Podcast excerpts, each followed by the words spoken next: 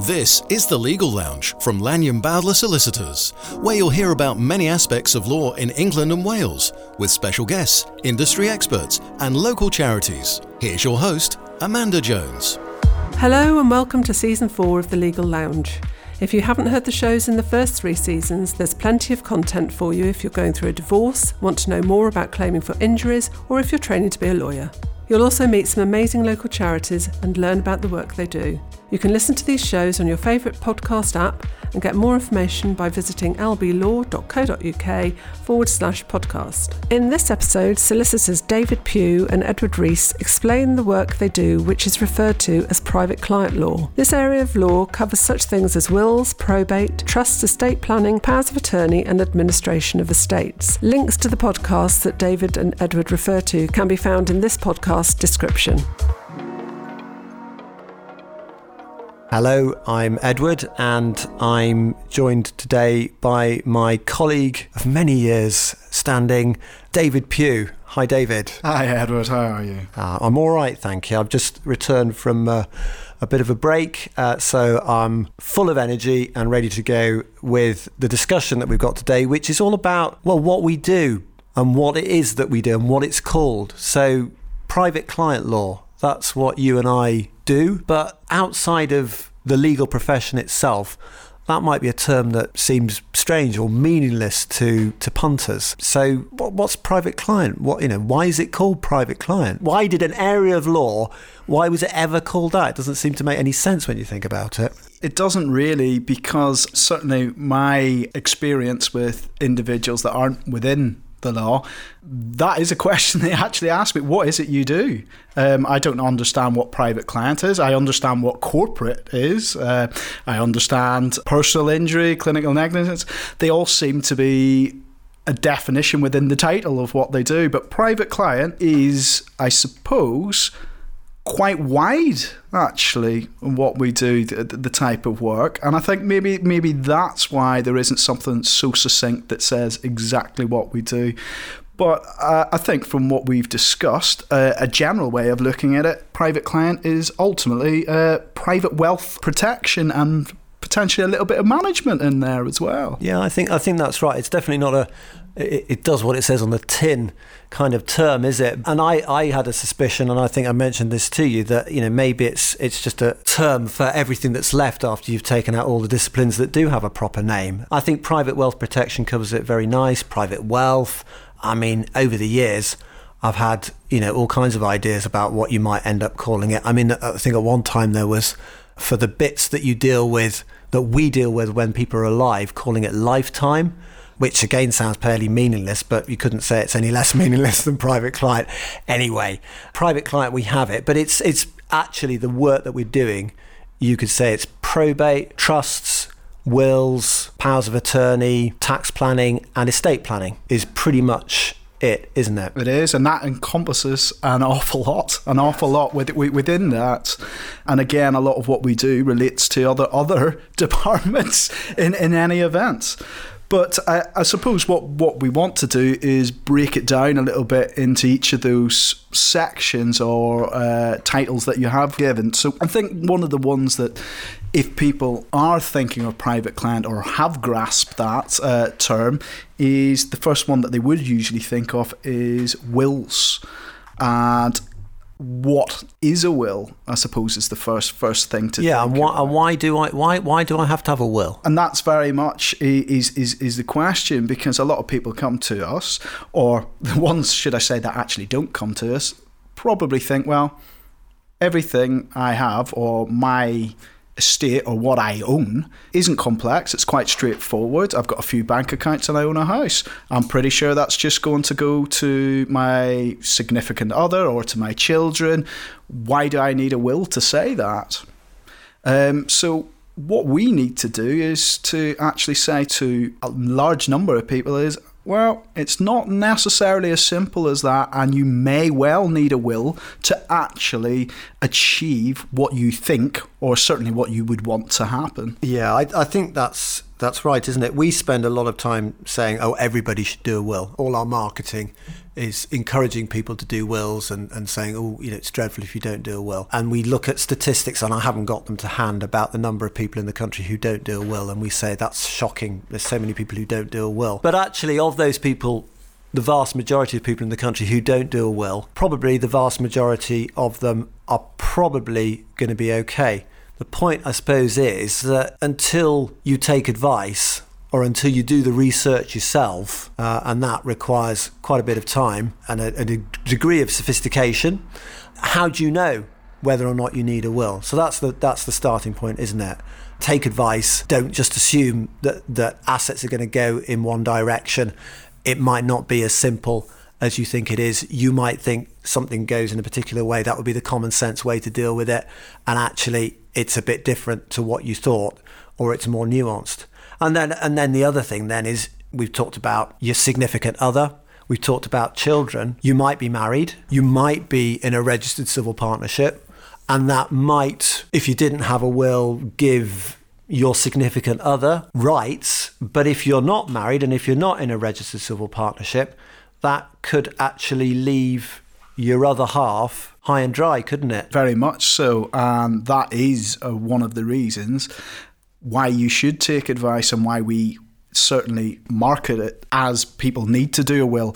And as you rightly said, it's not necessarily that they need to do a will, they just need to understand the process behind making a will and why it might be right for them to make that will, and, and very much relationships play play a massive part in that, um, as well as what they actually do and what the, their assets are.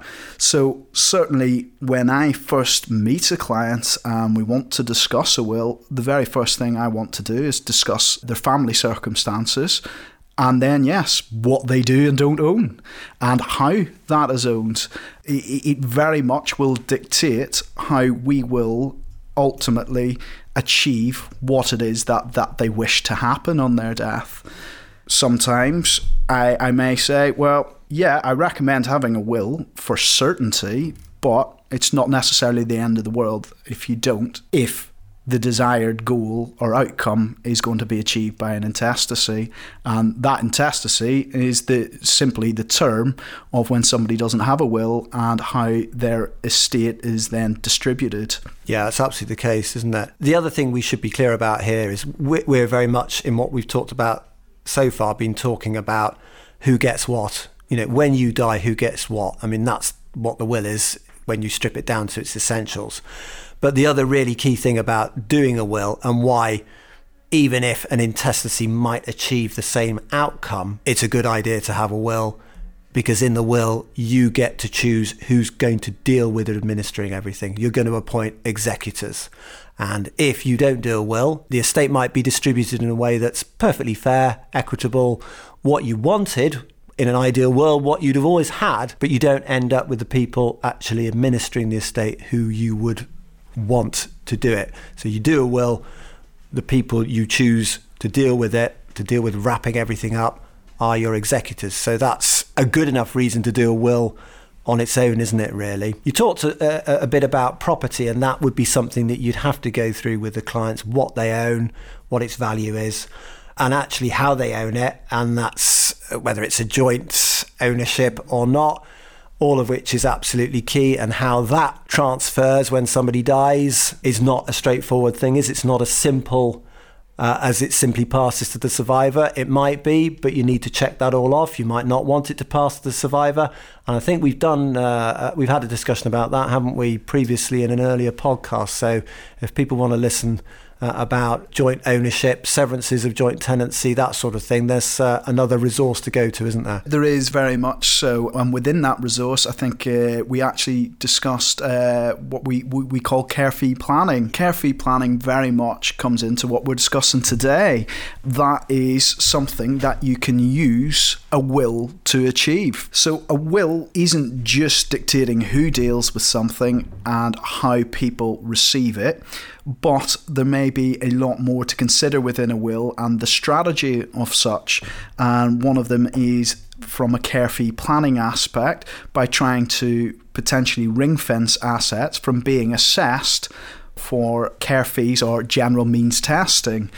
Um, there are other reasons to do a will as well, Edward. Um, certainly, a number of my clients, especially business owners or, or farmers, mm-hmm. are very much interested in inheritance tax planning. And that's something, again, that can potentially be achieved within a will. Yeah, that's not getting any easier, is it? There is more and more requirement for IHT inheritance tax planning. The allowance for inheritance tax hasn't risen for years and years and years. It's not going to rise for at least another, is it five years? For a long time yet. But of course, the value of land, the value of property isn't going down and it's not staying steady. So there are more and more people who are getting caught in the IHT bracket or need advice. Actually, some people come to see us. They think they've got an IHT problem.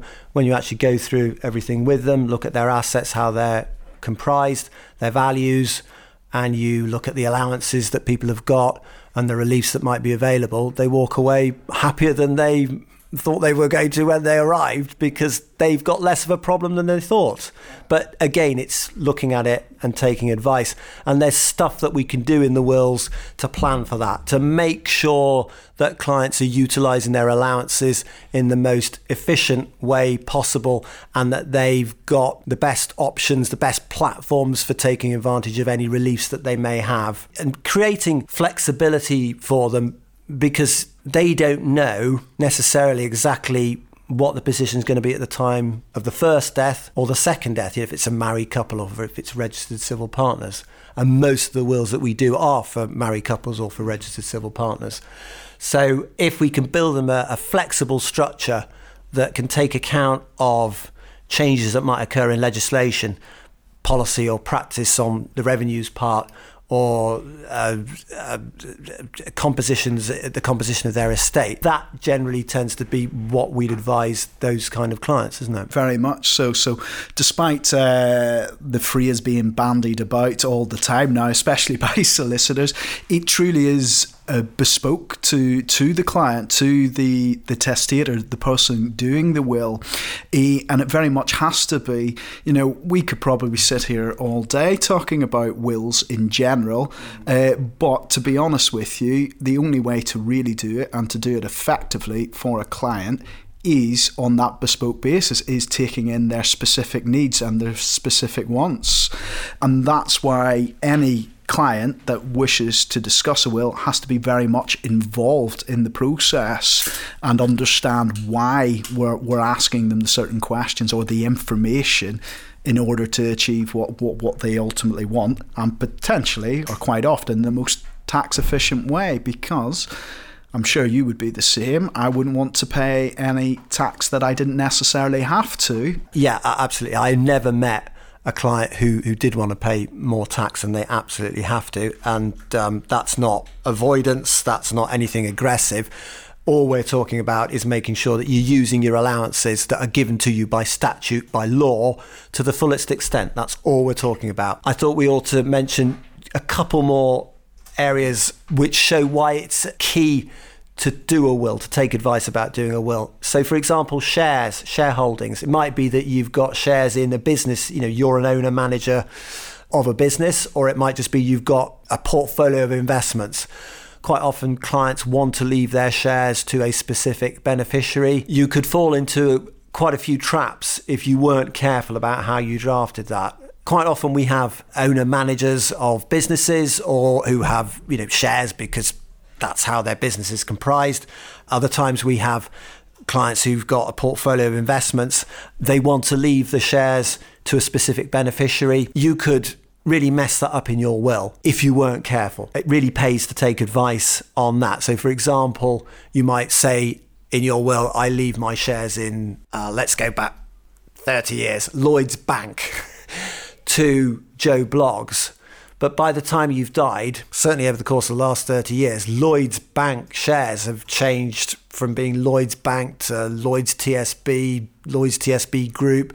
I don't know what they are now. They may still be Lloyds TSB Group, but they, you know, they, and it could happen on a, a family owned business as well. So you want to make sure that your will's drafted to take account of changes in the in the shareholding so that your intention is to leave that holding to that beneficiary and it's still going to end up with them if there's some technical change to the composition of the, the shareholding between the time you do the will and the time you die. So that's that's a really good reason for doing a will on its own, isn't it? Yeah, absolutely. And another reason uh, to look at a will, slightly different perspective, is looking at appointing guardians for minor children.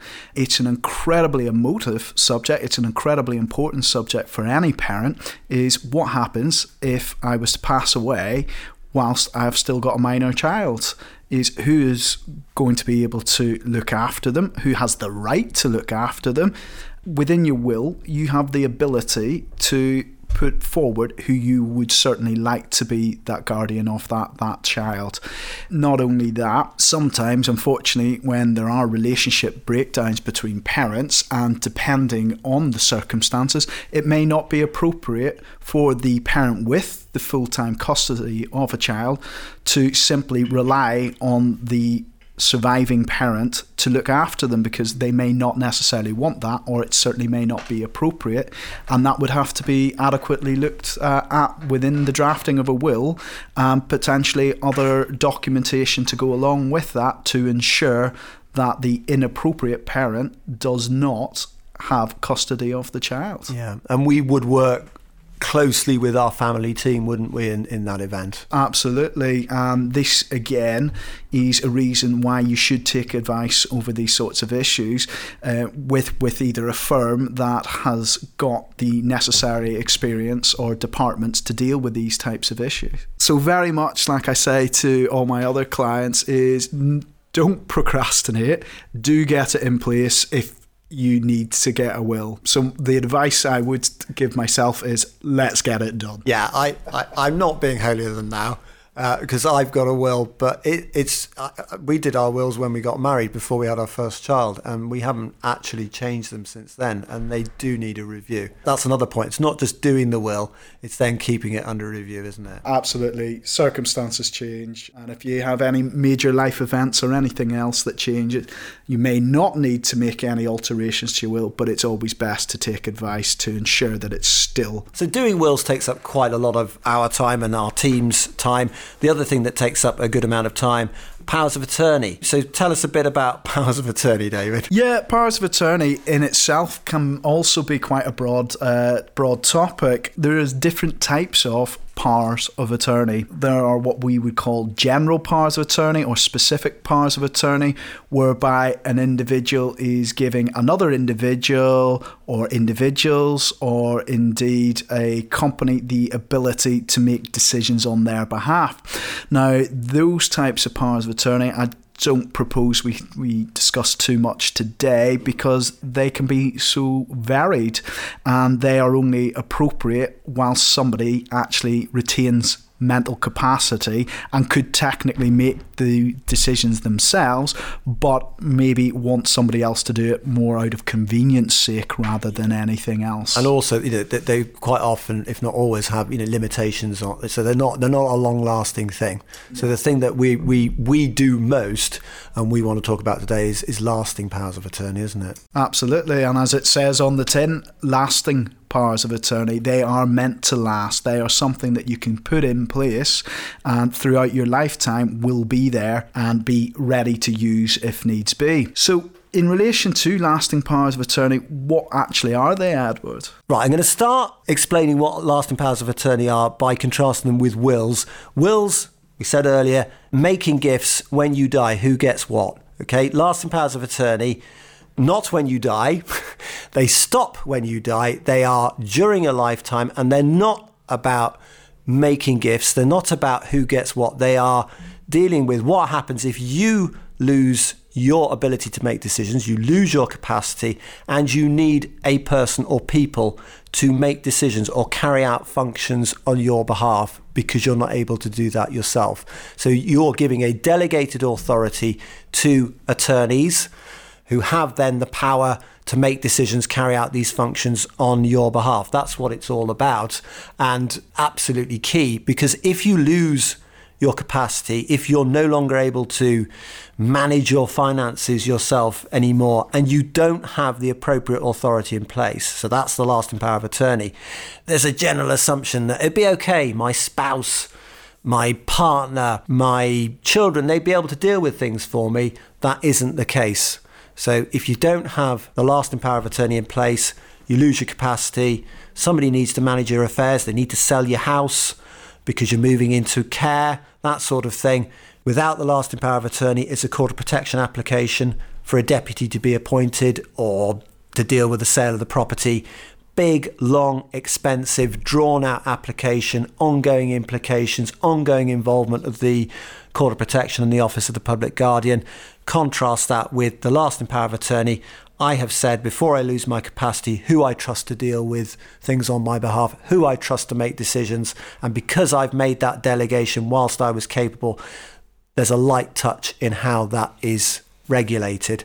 And we cannot recommend enough that people do these. I focus there on the financial side of things. You can also do a health and welfare one. Unfortunately, you cannot combine the financial and the health and welfare on the one document. You have to do them separately, but you can appoint the same people if you want for your financial and your health and welfare stuff, but it's two separate forms. Do you want to talk a bit about registration and why that's a thing? Yeah, and what? a- absolutely. Yeah, I will just get on with doing that, Edward. Lasting powers of attorney, LPAs, as Edward has rightly said, two different types property and financial affairs, and for health and welfare decisions. For them to be able to be put in place, the required forms need to be prepared, which have your full details as the donor, the person giving the power of attorney, and details of all of your chosen attorneys and potentially replacement attorneys if something was to happen to them. You also require somebody else to sign the LPA, known as a certificate provider, which, if we're involved, the solicitors, generally we would act, and that is somebody to say that at the time of signing the LPA that they are happy that you understand the document and nobody has forced you into doing it. Once everybody has signed it appropriately, then for it to be able to be used, it must be registered with the Office of the Public Guardian, which is the branch of the court that deals with these types of applications. Generally, present an application to the OPG will take anywhere from 20 to 30 weeks. Once the documents are registered at the OPG, they are returned uh, with the OPG's stamp which then allow the chosen attorneys to act on behalf of the donor if needs be. Now, there it is possible for the attorneys to act on a property and financial affairs LPA with the donor's permission, even if they still retain their own capacity but potentially have a physical ailment or simply have had enough of dealing with their own financial affairs. However, with the health and welfare LPA, this can only be used if the individual donor is not in a position to make their own decisions, whether it's medical treatment or potentially liaising with social services or any other medical professional. But once the, the LPA is registered, it is there, it's in place, and can be used straight away. And we find, don't we, that most people, because you don't have to register it as soon as it's done, the key thing is to do the power of attorney, get the certificate provider, get that all done, get the attorneys to sign it up, and you can leave the registration until you might actually need it. The drawback with that is, at the moment, if it's going to take 20 weeks, that could put you in a bit of difficulty. So we're finding most people would prefer to register as soon as it's done, wouldn't they, rather than leave the registration until some point in the future? Absolutely. And what I should say on that, even if an LPA is registered, as long as you always retain the capacity to do so, you can always revoke that LPA and do a new one if that's what you wish to do. You know, we do see, unfortunately, relationships change and you may no longer wish for the chosen attorney to act for you. Yeah, I and, and I was seeing some people this morning uh, who they have young children, so they can't appoint their children because they're under 18. They, uh, otherwise, I'm sure they pr- probably would appoint them as their attorneys. So they'll probably do lasting powers of attorney, but they'll also probably come back in about 10, 12 years' time, revoke the existing ones and do new ones that appoint the children as attorneys. So whilst you're capable, you can change it at any time, can't you? It's not set in stone. If I've got just one attorney, let's say I've come in to see you with my other half and we just want these lasting powers of attorney and we just want to appoint each other, what are you going to say to me? Are you going to say that's a good thing or are you going to try and convince me to do something else? I would very much advise you to do something else. Only appointing one attorney is very risky indeed because what happens to them if they lose their capacity or indeed they were to predecease you? And the great thing about the lasting powers of attorney is the fact that I mentioned a little earlier, you can appoint replacements. So, very much if you do want to appoint your spouse, you can then appoint replacements if they were not able to act as your attorney. So, again, that could be children, could be other family members, or potentially with financial aspects, it can potentially be professionals such as solicitors, accountants, financial advisors, i.e., just somebody that you trust implicitly to carry out and make decisions in your best interests. And that's just one other thing that I would definitely draw your attention to is you're appointing attorneys that you trust to make decisions in your best interests, not in their own best interests or any other individuals. Yeah, and that, and that's absolutely key. And we did a podcast with Neil Davis talking about the scenarios where it doesn't pan out as you'd like it to, where people are taking advantage, abusing their powers either as an attorney or as as a deputy. So you are placing an enormous amount of trust in the hands of the people as you appoint as attorneys. So you've got to be aware there's a risk involved, but provided you weigh up the risk and you appoint the people that you trust on balance, lasting powers of attorney is pretty much always going to be a better choice because you're making the choice than relying on a deputyship application. If I don't have a lasting power of attorney because I've lost my capacity, then we do have a department that deals with that. It's headed up by Neil, who's on that podcast that I, I just mentioned. So we can deal with it. It's just a bigger, longer, more expensive, and time consuming, drawn out way of dealing with things, isn't it? I, am very quickly just going to mention enduring powers of attorney. You can chip in if you like, but I, you're too young to even know anything about them or deal with anything or have, have dealt with any of them? Well, I can certainly say I've never put one in place for a client because, yes, as you said, they became the preparation of them became obsolete by the time that I was in practice. But certainly, I have been involved in dealing with the registration of, of them, of course. But well, since you have got the experience, since you've got those number of years on me, Edward, how, how is it, uh, or what, what are, what is, or are enduring powers of attorney? So they, they, they were the precursor to the lasting powers of attorney. They carried on after you lost your capacity. It's more an administrative change uh, than anything else. They involved less front end administration. They didn't have to be registered until they were actually activated, which is a big contrast with the lasting power of attorney. So I think there are more checks and balances with the LPA, and that actually is a good thing. The EPA was a four page document but it, there there wasn't quite so much regulation and checks on capacity and checks on undue influence, etc. So the regime was designed to to beef that up, and also the really good thing is that the the LPA regime introduced these health and welfare LPAs, and that was not something that existed under the EPA regime. But if you've got an EPA, if you did one back in the day before the end of September 2007, provided it was all validly executed, it's still valid. It's just a different process when you need to use it or when you need to register it compared with the LPA process. So, Edward, your good self, do you have an EPA or, or an LPA by any chance? Because I'm longer in the tooth, I do have an EPA. Yes, I did it just before. In the last month that it was possible to do an EPA, I, I did one. But again, it, it could do with a bit of a review, really, because it's, you know, time's moved on. And we had that thing where we couldn't appoint the children because they were too young. But two of our kids could now be our attorneys. And, and the, the question is, would I trust? I will leave that one hanging in the air. Uh, okay. So and the other branch that we do a lot of, or the other branch of law, is administration of estates. And we probably spend more time on that, don't we? Or what do you think? I certainly believe we do. So at the beginning of the podcast, we touched, or we certainly ran through the reasons for doing a will, what a will is. Now, the administration of the estate is uh, the other end of the spectrum. It's what happens or what needs to be done when somebody has passed away, whether that is with a will or indeed without a will, because the whole process is known as the administration of an estate. We talked earlier about how uh, we're always saying all our marketing's directed at making a will. If I don't have a will and you know it comes to administering my estate, is it a real pain? Is it a right royal pain to administer someone's estate without a will? I mean, ignore whether the, the distribution of the estate is the outcome that you'd have wanted in a real world. Is it any more of a pain than uh, than it is if you've got a will? It very much can be. Not to say it definitely will be, but it very much can be.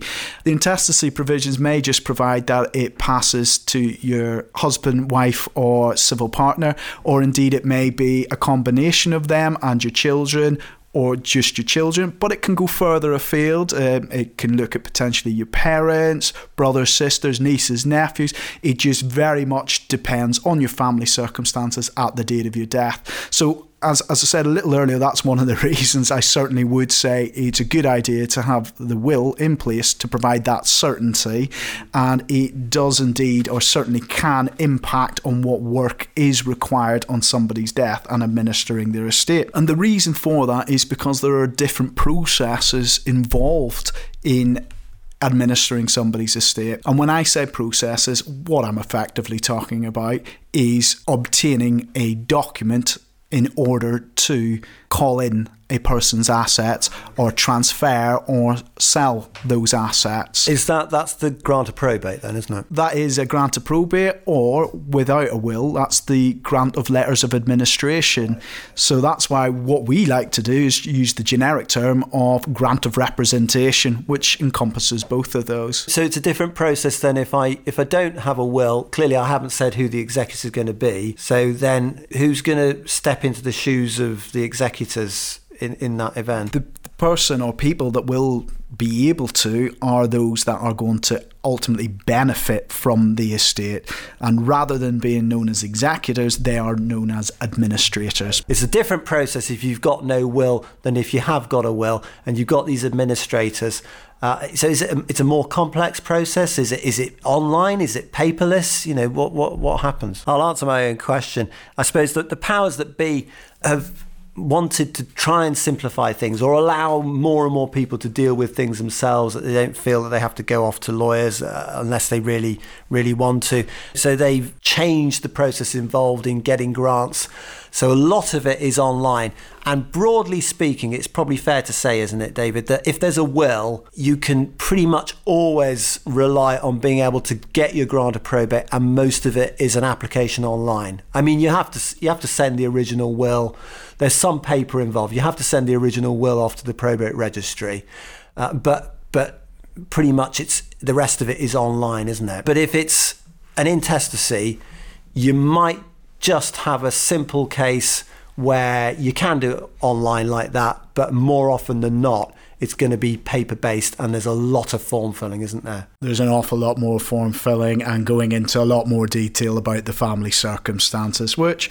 strangely enough, not everybody has all of that information. Okay, and then the other thing then that, that comes into play then is how the process is will very much be governed by what's in your estate and and the value of it because then inheritance tax comes into play you know is that an issue you've maybe got to file inheritance tax returns. I mean, I know that's you might have to pay inheritance tax whether it's an intestacy or whether it's not, but you've got to deal at the same time with the question of whether we've got to file an inheritance tax return and how you go about that.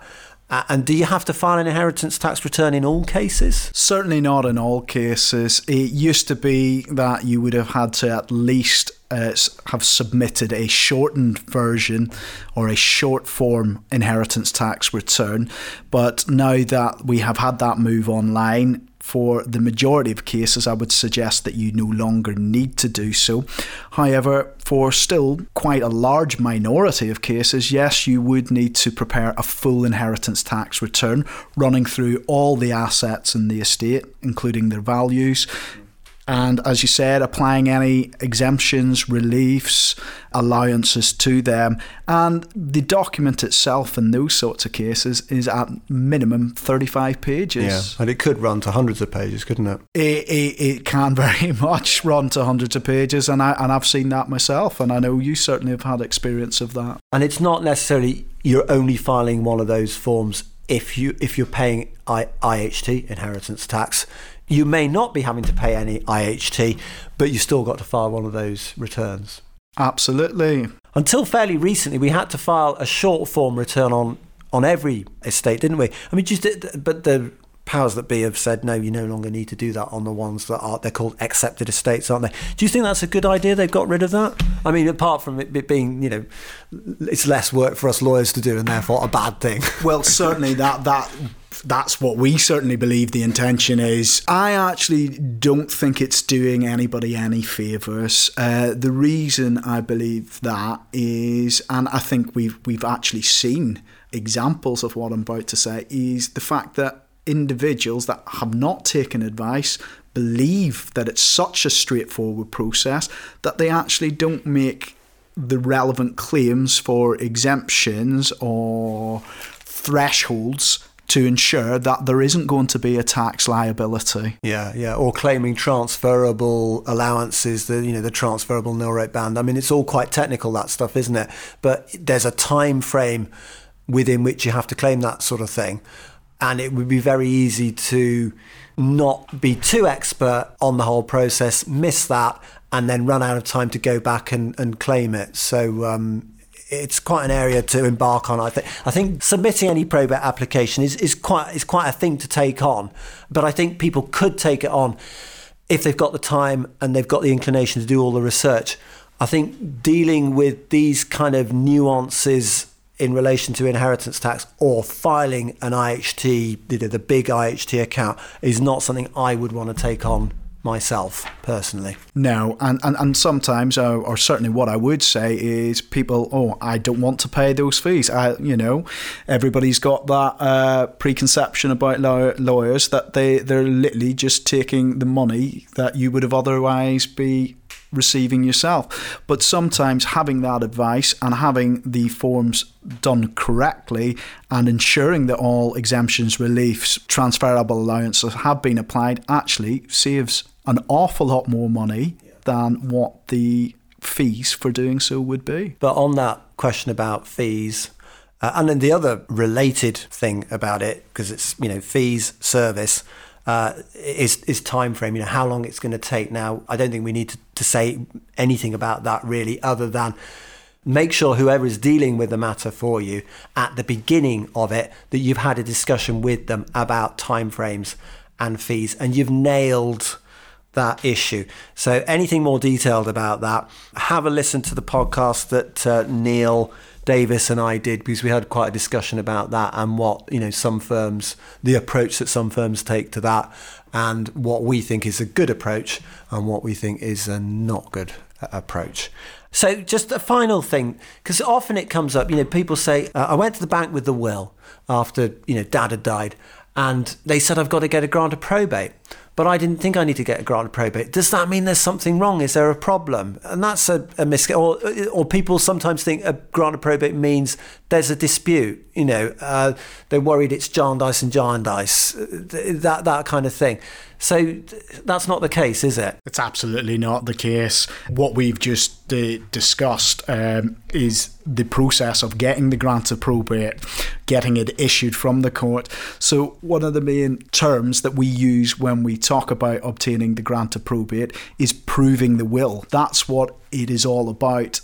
Getting a grant of probate is you or the executor stating or making it very clear that they, to the best of their knowledge, are proving the last will of the testator, not a potentially a previous will, but to the best of their knowledge, that it is the very last will of the testator they're proving, and they are going to carry out the actions required to distribute the estate as per those terms. And that's what the grant of probate is. It's a court document confirming that the executor or executors are going to do such. Yeah, yeah, yeah, absolutely. Uh, and that's for the protection of the executors, isn't it? Uh, you know, it's for the protection of the estate and ultimately the beneficiaries.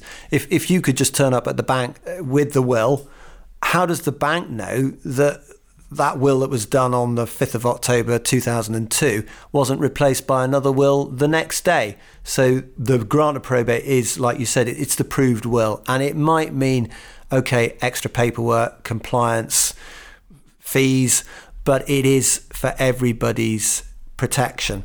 Sometimes banks will deal with things on a more informal basis, but if they're saying we need to see a grant of probate or we need to see letters of administration, they're entitled to do that. And actually, when you think about it, that's a good thing. Yeah. So if we if we're thinking about private wealth protection anyway, it certainly is, isn't it? Because um, it's all very well talking about the revenue taking their cut, uh, but the last thing you'd want is for the money to just be stolen by somebody who wasn't entitled to it at all. Okay, I had one other thing I just wanted to touch on on administration of estates. Because you know there's a lot more to administering a estate than what we've just discussed. There's you know actually collecting in the assets once you've got the grant. There's clearing inheritance tax if you've got to pay that. There's distributing stuff. There's paying the liabilities. Uh, what's the thing that we love more than anything else in the whole process? That would be estate accounts oh we love estate accounts. Accounting accounting, accounting, accounting is so important. It keeps you right. You know what you have done and what you still need to do in order to bring that estate to an end and ensure that to the penny, all the beneficiaries are getting what they should be or the, what they're entitled to. Yeah, and again, we, we talked about that in that podcast with Neil, how important it is uh, there, you know, to hold your practitioner to account.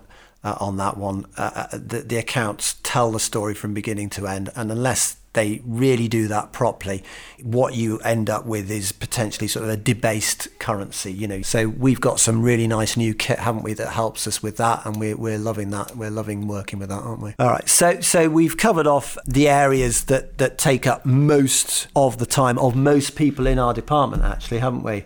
Uh, we do have a team that deals with um, uh, with trusts with, within our department.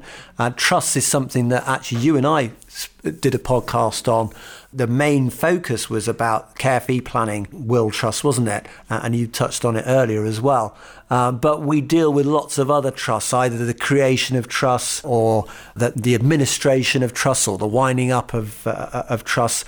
Uh, we, so we do an awful lot of that. But I don't think it makes sense to talk uh, about that uh, on the rest of this podcast because you could spend days on that. You could do a whole series of podcasts on that that would last from now until next year. So uh, that's another key part of what we do. It goes hand in hand uh, with tax planning because more often than not, where you've got these trusts, uh, either you know you're creating them through a will or you're creating the trust during someone's lifetime. More often than not, there's a tax planning angle to it, but not always. You know, sometimes it can be protecting assets for a, for a vulnerable uh, beneficiary or just general capital protection, but that again takes up quite a bit of, uh, of time in the department. That's private client law, isn't it? I would say we've given uh, given the listeners a real flavour of what we do, and I would say to anybody that is listening, if they do have any queries or they do want to go into that more detail then just give us a call. I'm sure we can we can have a, a discussion with them, uh, especially if they want to take anything forward. Thanks to David and Edward for lending their expertise. More proof that lawyers don't bite. If you have a legal issue you'd like me to put to the team to cover in an upcoming episode, please let me know by visiting lblaw.co.uk forward slash podcast. Thanks for listening. If you found the conversation useful, please remember to follow or subscribe on your app so you're notified of new releases. Speak to you soon. That was the Legal Lounge from Lanyon Bowdler Solicitors. Visit lblaw.co.uk slash podcast for helpful resources. And please do follow or subscribe on your podcast app so you never miss an episode.